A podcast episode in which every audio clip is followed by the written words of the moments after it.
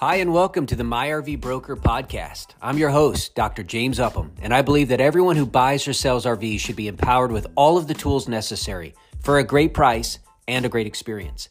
This podcast provides advice for the RV lifestyle using RV research, education, and experience to help you buy or sell your RV without being taken advantage of. For more information or for help with your next RV experience, feel free to contact us at myrvbroker.com. Well, hey there, RVers. This is James again with My RV Broker with another quick tip when it comes to buying your next RV. I'm really enjoying this series. I hope you are as much as I am as to uh, why buying an RV is actually different than buying a car. Today, we're going to go over item number two, I should say, reason number two uh, going down from our top 10 uh, countdown. Uh, usually what I do at this point in the video is I describe the different reasons why buying a RV is different than buying a car, and I go through all 10 of these, moving us down to the number two. But for this video and for the next, so for reasons number one and two, let me get that right, one and two, uh, we're just going to go right into the subject matter because I think there's a lot to cover and I don't want to take up too much of your time. So today, Let's talk about the number two reason in our top 10 countdown why buying an RV is different than buying a car, and that is this.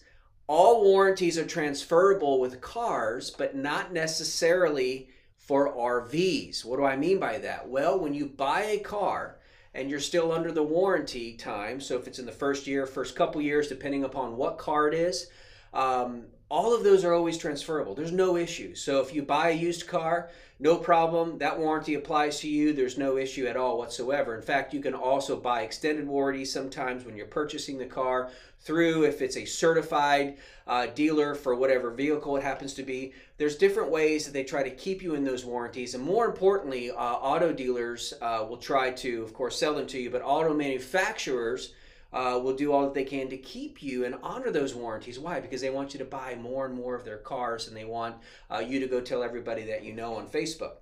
Now, when it comes to buying an RV, this is very different. Now, let me qualify one thing. When you have a powertrain or you've got a chassis warranty, those will transfer. Uh, but you may be very surprised when you start to learn uh, about the warranties that do not transfer when you buy a RV, right? So let's go over one or two of those real quick. Um, first thing that I would say is when you're buying an RV, you're looking at all different reasons why competitive advantages over one versus the other uh, versus price, right? And so one of the things that you should be at least looking at is the roof warranty. Now, uh, a lot of these roof warranties are good. Uh, some are better than others. Um, usually, they can they can be up to ten to twelve years.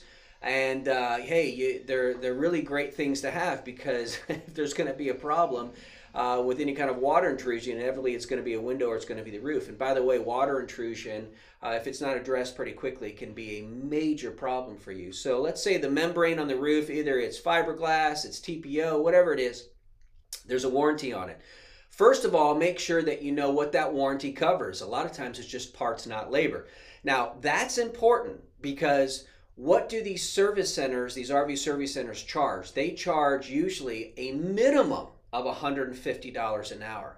And if you've got XYZ manufacturer giving you the okay to get parts delivered uh, and paid for, but not covering the warranty, you're going to have a very hefty bill on your hands because sometimes these uh, repairs can take, you know, dozens, scores of hours, right? So you want to make sure you know what it covers. And you absolutely want to make sure that it covers, in the case of a roof, you want to make sure that it covers the warranty as well. But let's just say that you've done your due diligence, everything looks good, there's parts and labor covered, uh, and then you go to sell, and the customer, the new customer, so this person you're selling to, uh, asks about the warranties, and you say, well, of course, yeah, there's still warranties. In fact, there's still a 10 year warranty on uh, my RV. This is why you need to buy it. And the customer says, that's great, love to have that warranty. Then you go, you buy it, uh, and then you have a problem. Then you go to get it fixed and you find out that nothing is covered. And you say, no, no, no, both labor and parts are covered. Why, Mr. Uh, dealer, why can't this be covered under warranty? Well, that's because that warranty didn't transfer. So you have to know what warranties transfer. Not all of them do. And so when you're buying a RV, it's very different than buying a car because you have nothing to worry about with warranties when it comes to cars. You do have things to worry about on whether or not things will be transferred. Those warranties will be transferred to you as a new owner. So think about that. You may save a lot of money by buying a relatively new used RV. Uh, but the dealer may be um, pulling a fast one on you unless you see it in writing. Uh, as my friend, well, I like to think of as my friend Dave Ramsey says, if it didn't happen in writing, it didn't happen. Get it in writing, what is and what is not transferable, so that you will be covered. So there it is. The number two reason why buying an RV is different than buying a car is because all of the warranties are transferable when it comes to buying a car, uh, but it is not the case when buying an RV, and you should know.